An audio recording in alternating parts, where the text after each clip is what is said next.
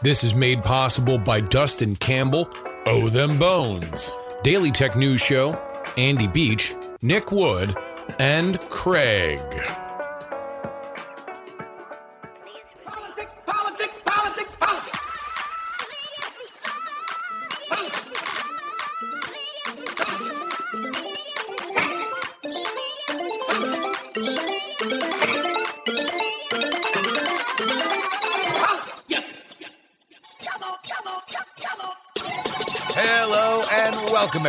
The Politics Politics Politics program for December 16th, 2022. As we move into the holiday season, the meat of the holiday season, happy Hanukkah to all who celebrate and uh, Merry Christmas as we uh, move into that week as well. But we got some nutritious political content here for you. I've come to uh, uh, a, a, a specific thought and feeling when it comes to the only campaign currently active for the presidency in 2024. And that is that Donald Trump looks tired. And I mean that in a very Whovian sense. I'll explain in a second.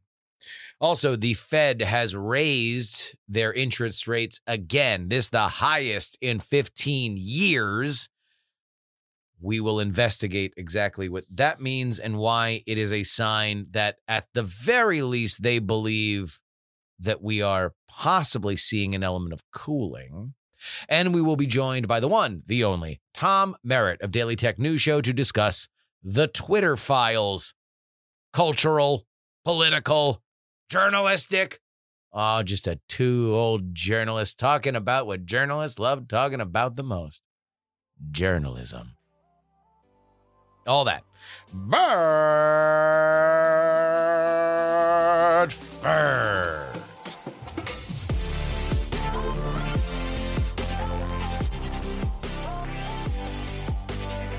In the December 25th, 2005 Christmas special of Doctor Who, the Doctor, played by David Tennant, is horrified that the British Prime Minister would use a space ray to destroy aliens who had been convinced to peacefully leave Earth.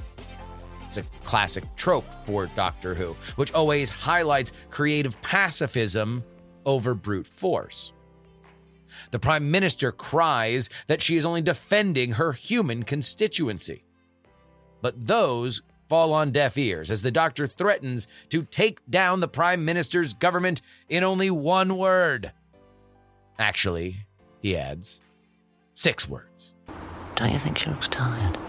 As we approach Christmas 2022, those words continue to echo in my mind, but not about the fictional prime minister or Doctor Who. No, it's about this guy. Hello, everyone. This is Donald Trump. Hopefully, your favorite president of all time, better than Lincoln, better than Washington, with an important announcement to make. I'm doing my first official Donald J. Trump NFT collection right here and right now. They're called Trump Digital Trading Cards. Last week on this program, we broke down the Trump playbook and why some of his hand picked Senate candidates simply could not or would not follow it. But over the last week, there was another thought that popped in my mind. Is Trump himself following the Trump playbook from 2016? Here's the reality of what's happened in the month since Trump announced his candidacy. He has held zero in person rallies, including none for Herschel Walker in Georgia.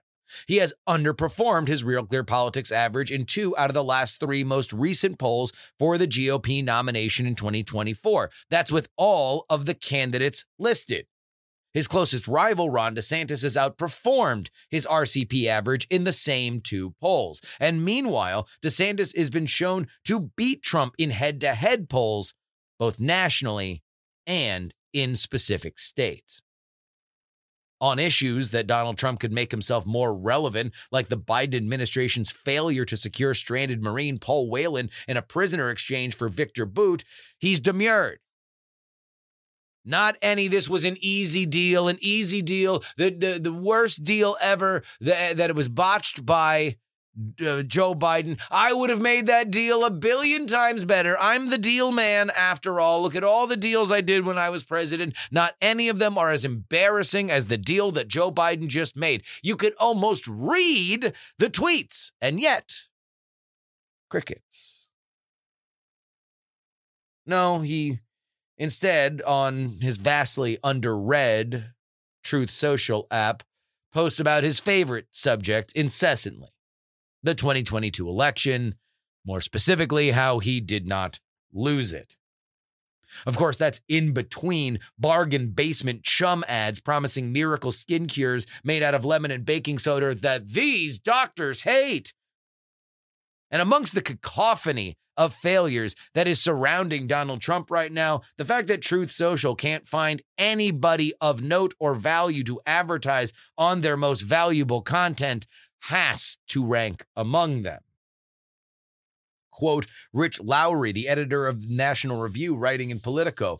Quote, so far, Trump is having the worst campaign launch since Beto O'Rourke. A move that was supposed to demonstrate his strength is showing his weakness. A move that was meant to keep other candidates out of the race is an invitation to other candidates to get in. A move that was supposed to serve notice of his continued dominance of the party is pointing toward its potential end. He's been eclipsed as an internet troll by Elon Musk, as a vote getter by Ron DeSantis. He's managed to get the worst of both worlds. He's been largely invisible, and at the same time, he's been involved in several damaging controversies. His midterms got even worse with the final thudding defeat of one of his prized political projects, Herschel Walker, in the Georgia Senate runoff. Lowry concludes. In short, it's hard to imagine how Trump could have a worse month long run.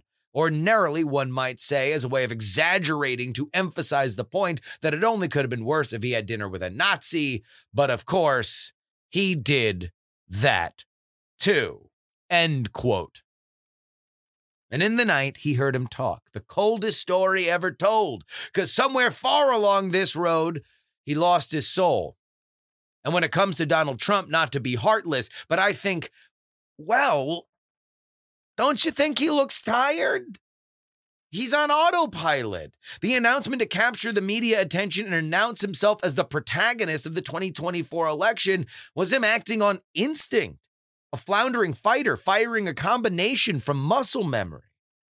Because what used to make that special, what used to make him unique, wasn't the fact that he would make a splash, it was the fact that he would follow through with it.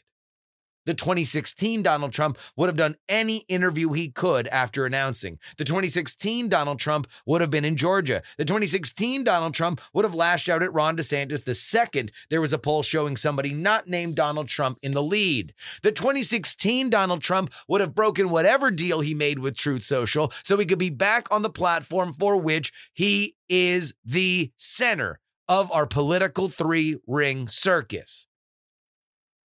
Trump is not a wait and see candidate, at least when he succeeds.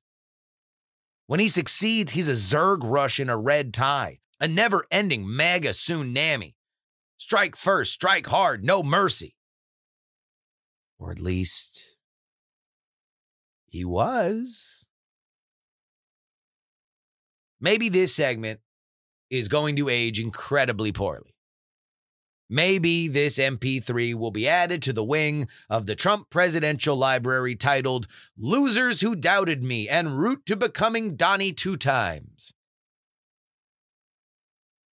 Or maybe the put everything into every effort at all times, outwork any other candidate, feed the media the likes of which they have never been fed in their lives before Maybe that's a grind.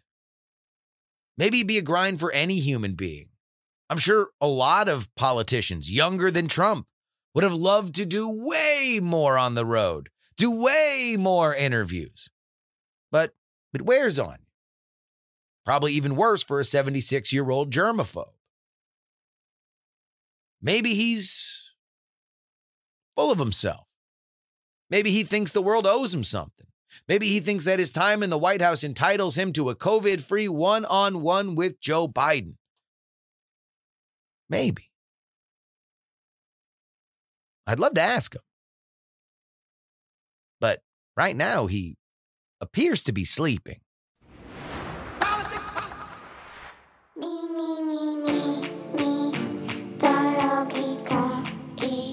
Ladies and gentlemen, thank you, thank you, thank you for downloading and subscribing to the Politics, Politics, Politics program. This is entirely listener supported. If you would like to support the show, you can head on over to takepoliticsseriously.com. Get on into the big tent. Just a dollar a week. That's what you get charged.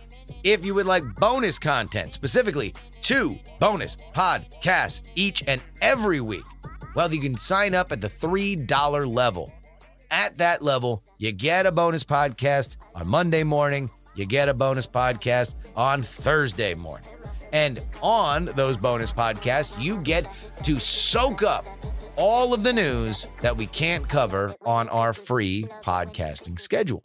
And I gotta say, I love doing those shows. I, I love the community that we have built. And that'll be it.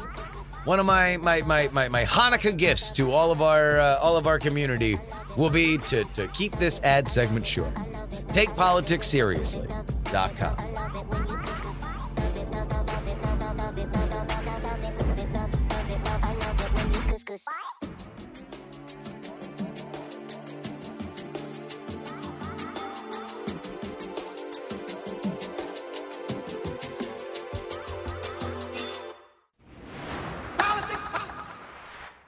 Federal Reserve on Wednesday raised its benchmark interest rate to the highest level in 15 years, indicating that its fight against inflation is not over, despite some promising signs, including the fact that runaway inflation seems to be slowing a bit.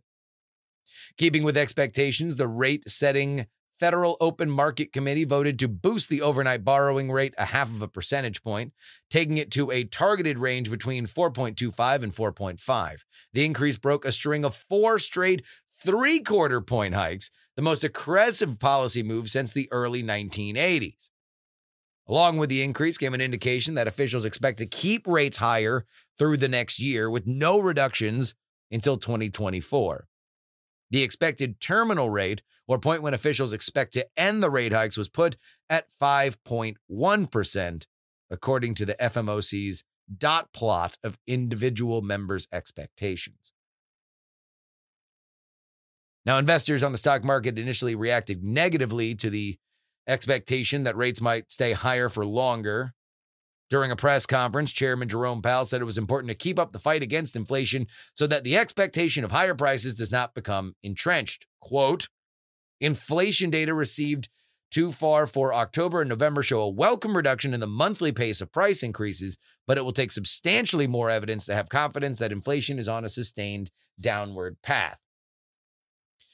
In any other world, the Fed raising uh, rates half a point would be gigantic news. But in our world of the beatings will continue until morale improves, the fact that this was not another three quarter rate increase is pretty positive. At least not negative. At least not as bad as it could be. In fact, that would be a great way to describe this situation with inflation. Not as bad as it could be. Still, good news for Joe Biden over the uh, intervening days that uh, uh, we last recorded a podcast where we were talking about Joe Biden's approval rating. Indeed, on Wednesday, the fresh new pile of Joe Biden approval ratings has debuted. And like we uh, uh, uh, speculated on Wednesday's show, we're into the single digits now. The Real Clear Politics average has Biden only underwater by 8.7%. So that is a pretty substantial twist from where things are. It is a good week, a good week for Joe Biden. It looks as if that the Brittney Griner situation, the low gas prices, and the fact that nothing is shut down during the holidays, you know, even with COVID rates up, there has not been any kind of material change in the lives that people are living. And indeed, we are beginning to see more and more of what one might say is normalcy. Now, I am not here to tell you that COVID is over. nor am I here to tell you that the economy is doing great. I do believe we will enter a recession next year. And how Joe Biden's approval ratings deal with that? Well, we can cross that bridge when we come to it. But considering how embattled the Democrats were throughout this year, considering how dire things got during the summer, I think if you are on Team Blue, well, Merry, Merry Christmas to you. Our guest today is no stranger to the program, nor is he to my heart. He is the icon of Daily Tech News Show, somebody who has covered the tech sector for oh so many years. He is an authoritative voice, not only when it comes to that field, but also on this program. Uh, issues ranging uh, far and wide, up to and including all of the United Kingdom's political system. He is the one, the only, Tom Merritt. Welcome to the show, Tom. Oh, Justin, thank you so much. Uh, as someone with a journalism degree who covers technology, I couldn't be happier that you've brought me on to talk about journalism. Oh, we're talking about journalism. We're going to get into a journalism conversation. We're going to talk about the Twitter files uh, because I think that it's very, very interesting for a lot of different reasons, not the least of which is the reaction to it, which we can spend as much or as little time as we want. But let's start here.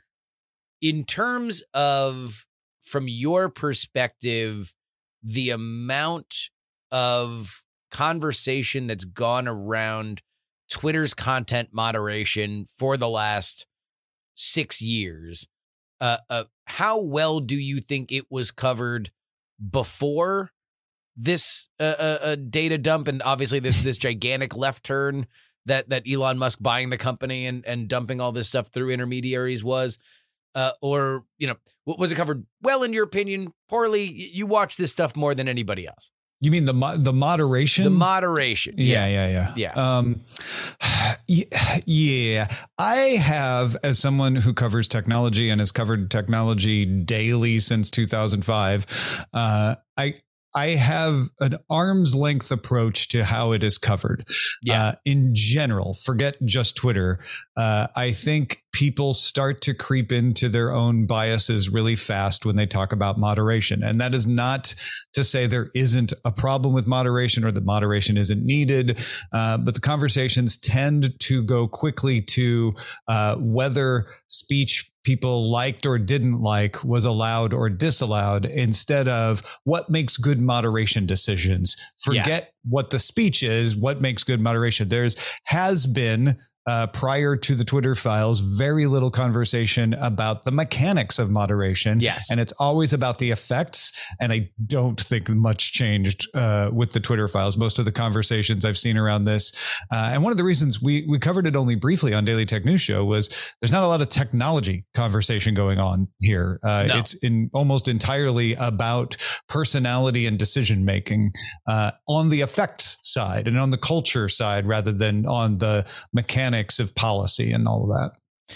Yeah, I think that there is an interesting thing that's kind of come up through it of exactly what moderation was, the the the, the, tools by which, you know, whether it was, you know, there were there were different levels of do not propagate in search versus do not go viral versus, you know, the various different like like levels there that I thought was interesting. But but I want to I want to go back to what you said initially because this has been my experience in uh you know reading these stories about moderation which is that it really our standard up until now has been it's a black box there is a group of people they are making the decisions you need to know the results but you don't even really deserve an explanation nor is, sometimes if somebody says hey is this result happening they don't owe you any kind of confession that it is. Uh, it is the, the the platform is the platform. The TOS is the TOS, and there is very little beyond. I think very basic outreaches to say like, all right, this is this is even what the rules are. I I actually think that's even exaggerated. Uh, Okay. and not that not that you're wrong. Uh, there there's not as nearly as much communication about moderation policy as there should be. Yeah. Uh, but if if you actually go into Twitter's help section, or did I, I haven't checked to see if it's still there to be honest, but uh, they used to have a pretty extensive explanation, and, and it wasn't always there. Uh, there there it was years ago that they're like, okay, we're going to put this up, and it was under Jack Dorsey that I think they got better at it. Of when we when when we encounter this kind of complaint, here's what we're going to do. Uh, here are the types of speech that we're going to pay attention to, and decide whether to uh, limit them or delete them uh, or ask uh, the the person to delete them or suspend the account. Uh, there there were really good details on all of that stuff. Uh, where you could have used more detail is definitions, you know, of you know, okay, well, what do you consider hate speech and and all Yeah. of that. Um, and and that's where a lot of this Twitter files talk is is about, which is well, I, I think we knew the policy. Uh, it, it was there. It's just a matter of of of the fun of of watching them try to fit their preconceptions about what should be allowed to the policies they had. So so I personally don't feel like Twitter was doing a horrible job of being transparent about about their their actual policies. They were there but people just don't pay attention to them they, and pretended like they weren't there because it served their ends to bash anybody for what actually made it on the site or stayed on the site. Uh, and and and this just showed that that was also happening internally where they were like you know what? We know that the policy is there but maybe we're a little fuzzy on the definition. So hacked materials you know doxing maybe this fits that.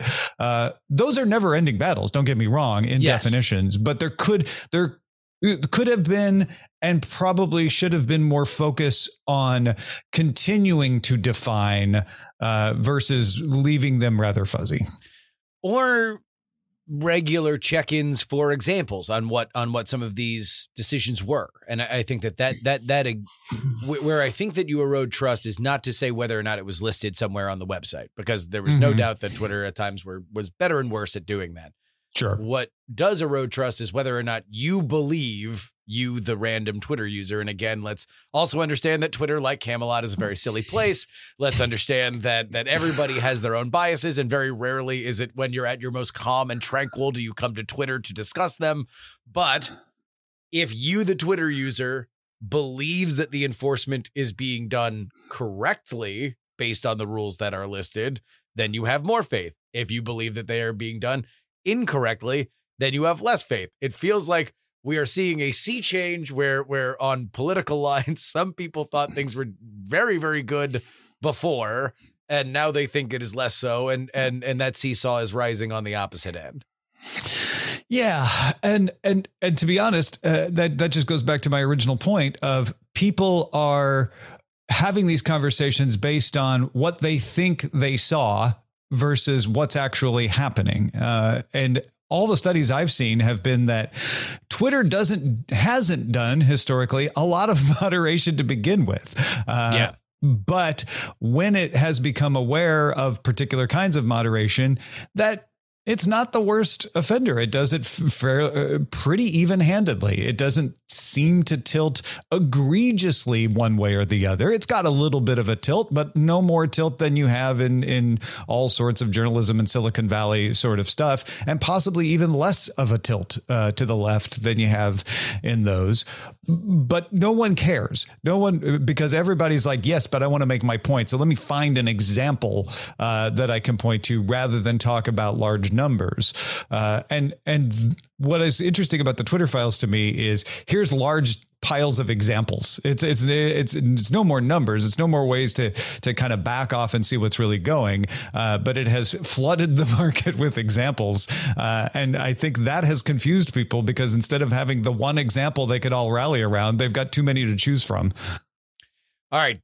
Tom, put on your your your, your journalism hat. Mm. What is your journalism take on this process? A man buys a company, he now has access to all the old emails, all the old Slack messages, decides not to release it himself, but to give it to hand-picked uh independent uh, or at least Substack primarily uh, uh, independent journalism entities, does not give it to the Wall Street Journal, does not give it to the New York Times, does not give it to NBC News, doesn't give it to Breitbart, right? Like, like the, the, it wasn't explicitly a, a conservative thing. What do you what is what is your take on this? Because I could talk about this element of it for, for a million years. Well, I'm glad we've got to the most important part of this story, Journalism! Justin. uh, and and honestly, I think that the journal and, and of course it's two journalists about to say this so take this with a huge Yeah.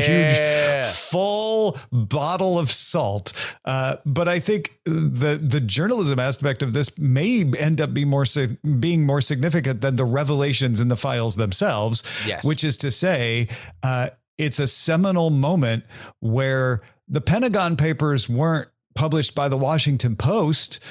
They were published by independent journalists. Uh, we have we have seen one of maybe not the most important stories of the day, but certainly one of the flashiest. You know, one one that that's gotten a lot of attention and has made worldwide headlines, uh, being reported by independent reporters, people outside of the mainstream news system, and I think that is significant. What bugs me a tiny bit is that it was also published on Twitter.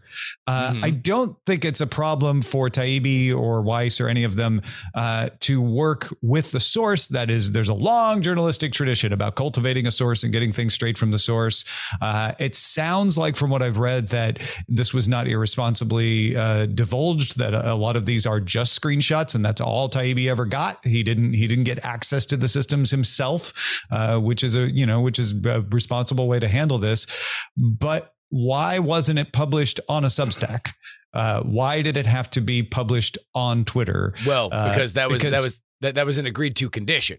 That was well, that yes, was but why? Why was that the condition?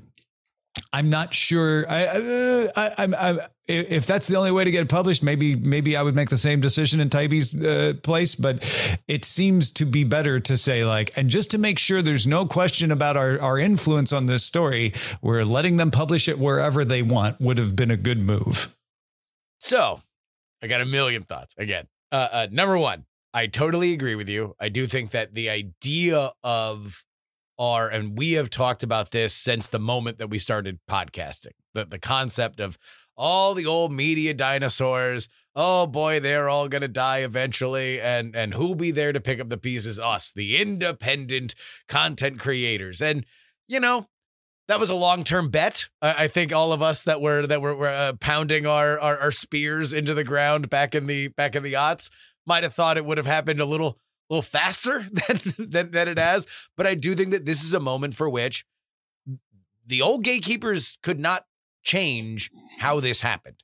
Elon Mhm. Musk had his own money, bought the company, and and with, with, with the decision to go to whoever he wanted with this story, he went to two people that were independent. So in terms of that, I think that is a a in, in, a, in a media story kind of way, very very interesting and and a bit of a watershed. As for the conditions, number one, Insider did report that Bar- that Bari Weiss has access to internal Twitter communication. So they have at least reported that that she is looking through. Uh, she has access to look through emails and uh, Mhm, mhm. uh, uh, Slack logs. The condition that both of them, I believe, have disclosed are that the information that they're writing about has to appear on Twitter first. Not to say that it prohibits them Mm. from posting everything on Substack Sure. in, in in a longer form way, but that it begins on Twitter, for which I think is another fascinating element because it is Twitter as a media company, the likes of which we have not seen. And of course, it begins with Twitter's favorite topic Twitter. Twitter. Yeah. Uh, like journalists love talking about journalism. Twitter loves talking about Twitter. Oh my God. Yeah, that still bugs me. That but that condition bugs me that that it has Yeah. to be on Twitter first because it is very clearly and and I think understandably uh, a, a way for uh, Twitter to make sure that folks are coming to Twitter at a time when a lot of folks Yep. don't want to come to Twitter anymore. Yeah, some folks for now. So there's a self-interested there's a self-interested motive Oh, there yeah, which it is- when it you're is- when, when you're covering a story you are you, that always raises your hackles. It is Elon Musk as for profit publisher. Yeah. Now, if you look at it like that, then what's the difference to say that Elon Musk has bought a a a, a magazine and uh, he wants to hire two of his favorite writers and he wants to give them a bunch a bunch of information that he has so they will do the best job in in preparing it. We wouldn't have much of a problem with that. That is that that is him owning a media company and and staffing it with four uh, or I mean he, he apparently has not hired anybody. He just gave it to him and, and said this Yeah, is the yeah. only reason to do it. Well, I mean, there's a whole conversation to be had about what does that change about Twitter if it becomes a publishing, you know, it starts publishing its own content. But I don't think that necessarily the conversation ends up in it being like that's a bad thing for Twitter. It just Yeah. changes, you know, how we perceive Twitter, and we we don't perceive Twitter that way now. So just kind of coming out and doing it without saying that this is what we're doing uh, ha- has an effect on the perception, right? Uh, I also think it's way different when the New York Times publishes a story about an internal investigation at the New York Times, and they go to great lengths to talk about the independence they gave their reporters. And generally speaking, those stories are broken by the Washington Post or somebody else. They're not broken by the New York Times. So Twitter publishing about itself again has a bunch of internal conflicts of interest that it needs to address if it's going to handle that in a in a responsible way, which I don't think we're Although, no, I don't know though, because I've read a lot of articles that have been about departed leadership or departed content career, like you know, uh, uh, writers or, or or stuff like that. Mhm, That that mhm. I think has been and that's responsible what this and is well done. about. Yeah, Yeah, this is about people that aren't there anymore or or no longer have power. This is this is them, you know, covering themselves in in that vein, and right. that's been done forever.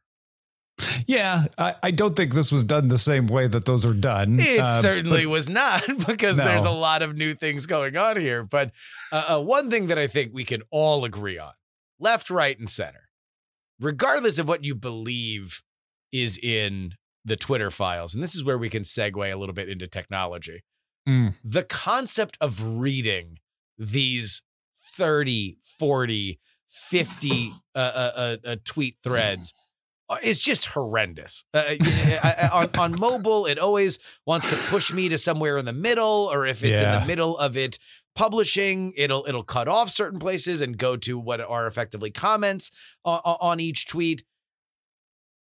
Tech wise, is this the use case for a better, longer form uh, of writing integration via Twitter? Yes. and I think I think there's lots of cool and responsible ways to do that on Twitter's part. And in fact, they were kind of moving that way very slowly Yes. uh, over the years. But One of the reasons they bought Get Revue, or not Get Revue, that's just their URL, Revue, R E V U E, uh, was to integrate it to allow longer form content to be integrated with Twitter. Revue is like Substack. Uh, that's probably why we're hearing rumors that Musk has been, you know, spouting off that maybe he wants to buy Substack. Uh, Yeah. Because you know it's it's basically a more popular and supercharged version of Revue and then he would just merge those together. Uh, the talk of 4000 word uh, character limit posts on Twitter has set some people's hair on fire. But if you think it through, if it's a 280 character preview and then you press expand to get the other 4,000 characters, it doesn't muck up your surfing ability. No. And it's way better than having to navigate 4,000 words that are strung out across 45 different posts in a Twitter thread. I, I, I think that's that's a, a wonderful possibility, uh, a, a wonderful solution uh, to that. So so yeah, I, I I think I think Twitter would benefit from that. The the character limit, uh, I think, could still kind of have its effect if it's you know this these are the only characters people are going to see they're going to have to click to expand more because that's a, a that's a motivation to say those first 280 characters better be real compelling or else nobody's going to click to expand uh, and most people will probably stay within those 280 characters then What was the most interesting thing? Whether or not you feel that it was impactful or earth shattering or, uh, you know, within the purview of a daily tech news show, but what was the most interesting thing that you've read in the Twitter file dumps that have happened thus far? Yeah, I, this is probably more telling about me than it is, uh, uh, you know, a, a a valid observation that will help anyone else understand the story. But uh, just how they didn't even consider bringing Dorsey into this conversation really Wow. told me. Th- th- the this way this I- is the hunter, the hunter one, right? yeah, the the first one. Yeah. Uh, my reaction was like, oh yeah, he really was an absentee CEO. Like he just popped in every once in a while and said, y'all should be kind of doing this. Good Yeah. luck. Don't bother me until the next time. Because it, to me, it wasn't, ooh, don't bring Jack in here. I've, I've heard some people kind of imply that, like, well, they didn't want to tell Jack because he would have overruled them, which eh, I don't know, maybe he would. Uh, but I, didn't, I didn't get the sense of that at all. I got the sense of, like, oh, yeah, no, we, we wouldn't bother Jack with anything ever. Like, eh, why would we? That's that's just not how we work here. And and that that explains a lot about how Jack's leadership often seemed to me to be saying the things Twitter should be doing, but Twitter didn't seem to be doing them. doing them. Yeah. And and there's also a lot that that that that can go into his fractured relationship with the board, which obviously was was something that was uh, bitter until the literal bitter end when he was on the side of Elon buying the company and and uh, uh, uh, pushing that, which we saw in some of the emails that came out via Discovery before the lawsuit that didn't happen. The thing to me, aside from, I, would say your element was general disorganized. The fact that like these decisions with with with import beyond like existential import to Twitter, uh, and and whatever you might think about, you know, what free speech is, quote unquote, or or or what what is or isn't falling into that definition. There's no doubt that the conversations around the Hunter Biden's laptop thing or banning Trump or anything like that needed to be in in a more robust uh uh and and leadership driven and decided uh situation and and in the Hunter Yeah. Biden's laptop thing it was totally absent which was insane Yeah. uh, uh, when when you're reading emails of like Ro Khanna in DC saying, "Hey, you guys sure you want to do this?" Like I don't, I don't, I'm a Democrat and I'm like campaigning for Joe Biden right now, and I don't think this is the best idea. Like Yeah. that, that means that you should have had at the very least the people at the top of your organization have to make the final call on that, and they have to own it, and they have to be comfortable in their reasoning as to why. But the most interesting thing to me came from the dump that happened yesterday, which was that leadership decided not to ban Trump initially. And it was largely because of an uprising within the company and a leak to the Washington Post with a signed letter uh, uh, with uh, 300 plus employees signing it that eventually that decision was made, which I, I think is is another example of the fact that leadership did not own that company. That that that company was was you know all companies on some level are an amalgamation of all their people, but Mhm. you know Twitter making a call on a very important thing and then having to reverse it because of an internal revolt is interesting to me. Very interesting. Yeah, I wonder how much of that is uh, some of it. Some of it, I'm certain, is a result of this being a young industry. Yeah. Uh, y- you know, it, Twitter started in 2006. Uh, but that's not very long for us to to to have created traditions and norms and practices. And this is the ugly way that norms and practices get created. Uh, you know if, if you look at the yellow journalism of the 1800s when newspapers were still new Yeah. uh, you see way worse egregious examples of this. So so so some of it is that. Some of that is this is incredibly young. I wonder if some of it isn't fed by work from home. Uh, the fact that you don't have people running into each other in the office and having uh you know short circuited conversations where a manager can say like hold on everybody calm down at once kind of kind of conversations versus everybody in slack channels kind of Yeah. amping each other up in their isolated areas. Uh it, i may be totally off base about that but I, I that seems like an interesting avenue of exploration of how much did the change in the way people communicate fuel that. But i also think there's just a, a, a worker culture these days of not trusting management and management has to work harder to engender that trust. And when you have an absentee ceo at the top it's not going to help do that. Yeah. Yeah, i- i- it's uh uh let me also just illuminate stuff for for listeners who are not dialed into the world of of, of Silicon Valley. And correct me if my assumption here is wrong or if I'm, I'm, I'm overstating it. But in general if you have a company like Twitter that has tremendous growth opportunity uh, Mm. uh any any of these big name social media companies or tech companies tend to fall into the idea that you need to grow, grow, grow, grow, grow, grow, grow, uh, burn money, uh, uh, so you can capture market share. And then at some point, way down the road, we can turn off the growth machine and turn on the money machine. And that's when the money machine is going to work the best. But the way that you show growth is by hiring. And that's why every company in in uh, uh, Silicon Valley is just constantly hiring people and if you leave one company you go to another one. It was it was a, a, a it, I, mean, I don't know what it is now but uh because i do think we're moving into a bit of a tech winter but like it is historically over the last 10 years been a revolving door between a bunch of companies. It didn't really matter much if your operation Mhm. got shut down you just go across the street. If that's the case and you only need so many coders you only need so many effective managers theoretically then what you have is a lot of people that have stake in your office politics that may or may not care whether or not they get fired because Yeah. they can go somewhere else. And and I, I do agree that there is a different element of that that when it's text only, when it's only on Slack or only on Zooms, uh, uh, because you don't have that that fight or flight element of of adrenaline receding if you are in front of somebody but I do think that just the very nature of how Silicon Valley or VC funded companies, I don't even put it all in Silicon Valley, but Mm. but the the VC unicorn or bust mentality, I think leads to staffs like that. Yeah, that's a that's a great point. That's a great way uh, to explain why we are seeing workers being a little harder to keep happy in tech companies, particularly. Um, I've I've heard a lot of talk that those days of just show growth are ending. Yep. Uh, that that we are we are swinging back into what human history has seen most often through throughout its history, which is uh, you have to show a, a solid business plan.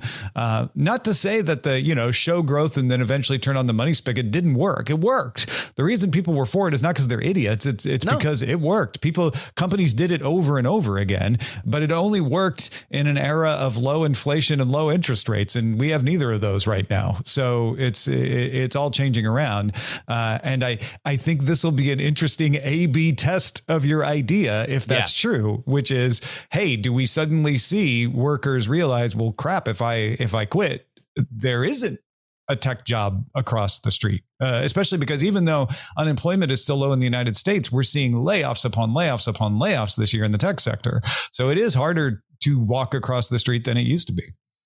Which I think that was the one thing about Musk firing like half the company is that uh, as soon as it happened, I was like, man, every company in San Francisco and Silicon Valley are going to fire less than half perc- uh, less than half of their company because they'll all be able to say, well, at least we didn't Musk it. Like Yeah, Musk yeah. fired half of everybody. Uh, uh, It raised the ceiling. Layoffs were happening uh, before Twitter, before Musk even bought Twitter. Yes. Uh, the layoff wave had begun, uh, but he certainly gave them a lot of headroom in, the, Oh, in yeah. their in, for the press department to be like, "Oh yeah, no, it doesn't really matter what the number is anymore. It's now going to be less than what Twitter did, at least percentage wise."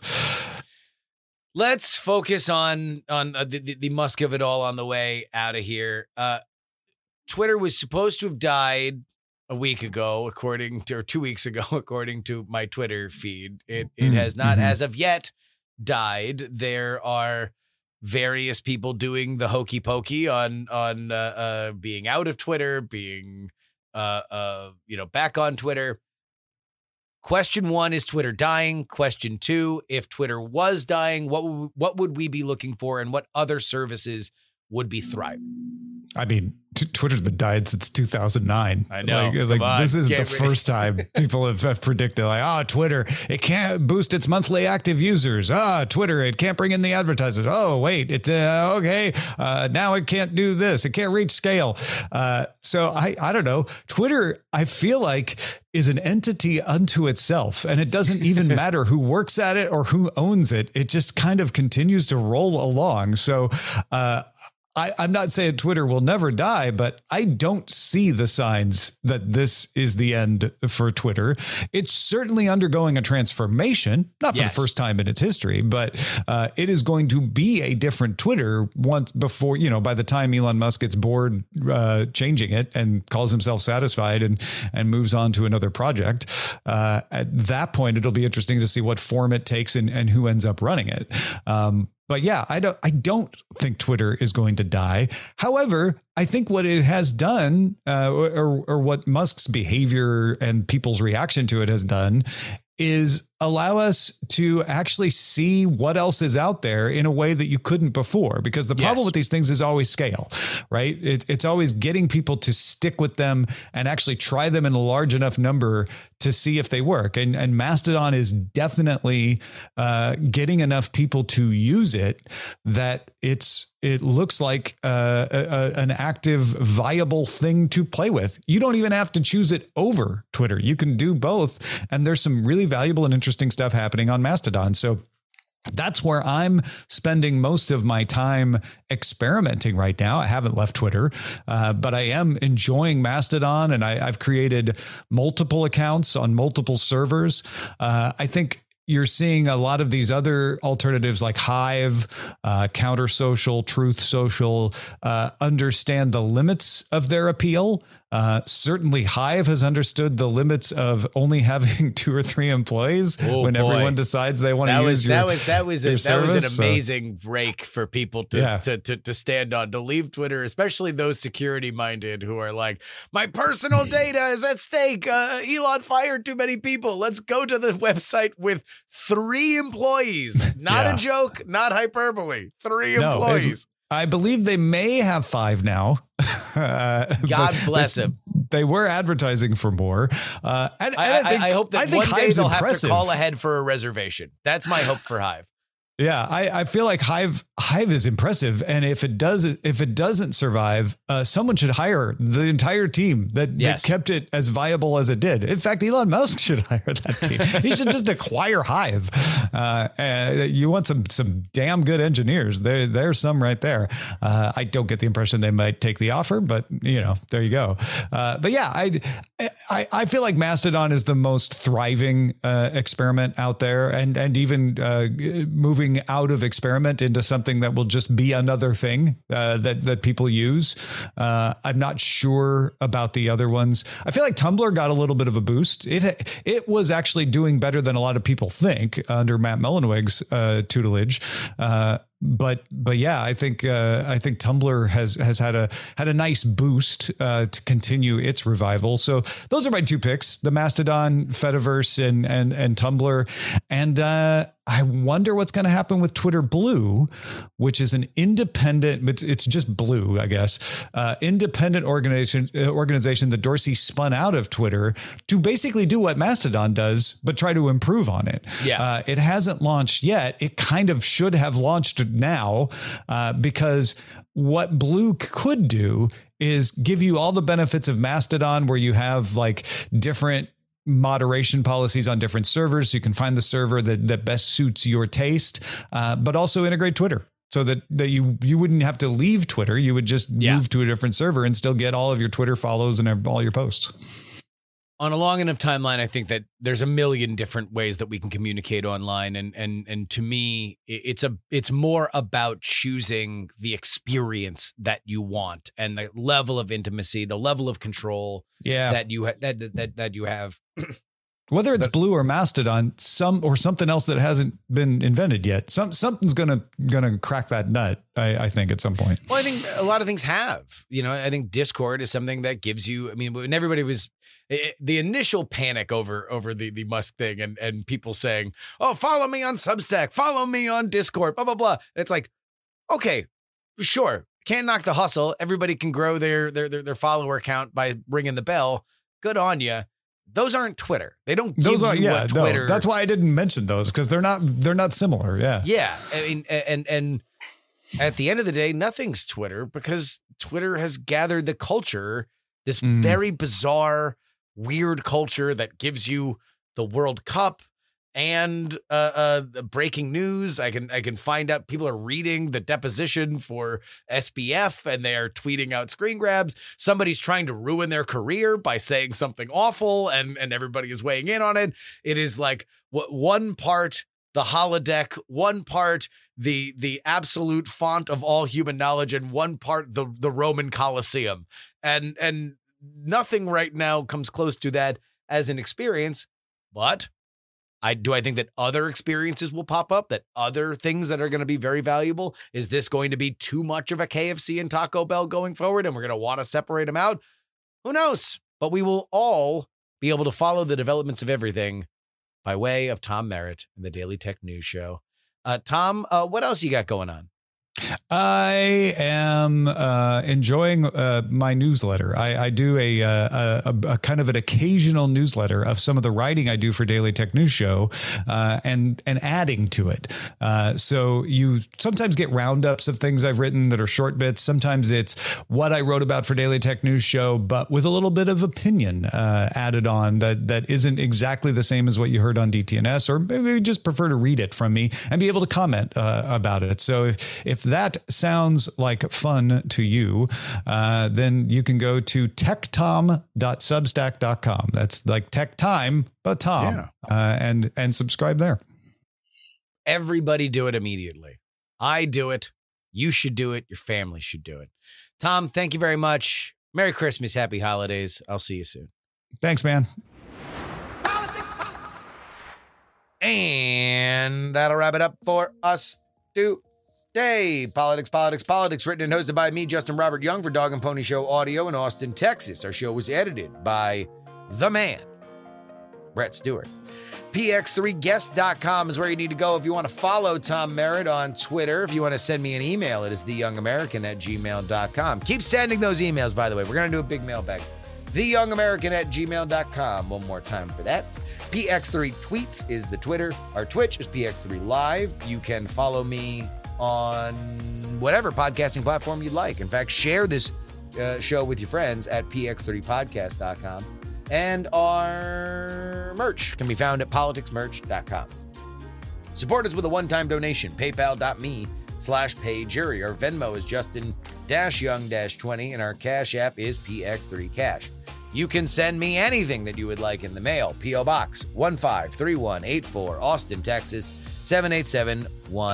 78715. Again, that is Post Office Box 153184, Austin, Texas 78715.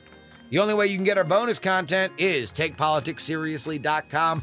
$3 tier gets you two bonus podcasts per week covering all the news that we miss on our free podcasting schedule. $10 tier gets your name read at the end of the show like these fine folks in the Titanic.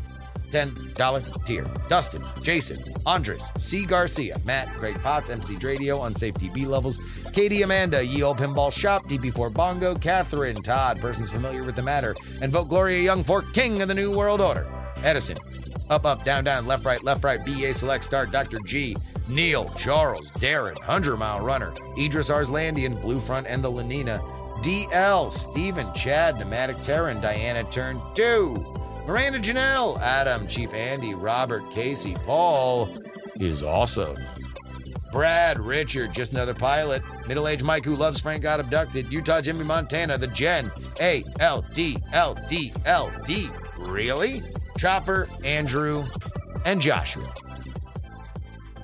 You'd like to join their ranks? Head on over to Take Politics Seriously. Right now, get your bonus episodes, get your name right at the end of the show. 2023 is upon us. You can hear it creeping outside of our window. Oh, baby. We will be back next week. It'll be a fun time. Hope you guys have a great holiday weekend. Till next time, your old pal Justin Robert Young saying some shows talk about politics, others talk about politics, and still more discuss politics. But this is the only show that dares discuss.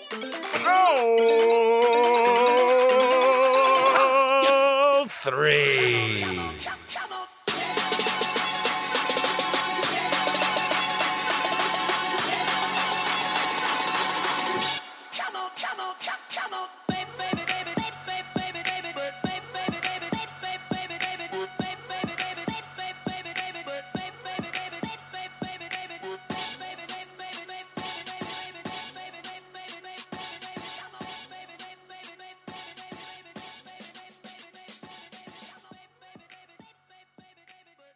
Diamond Club hopes you have enjoyed this program. Dog and Pony Show Audio.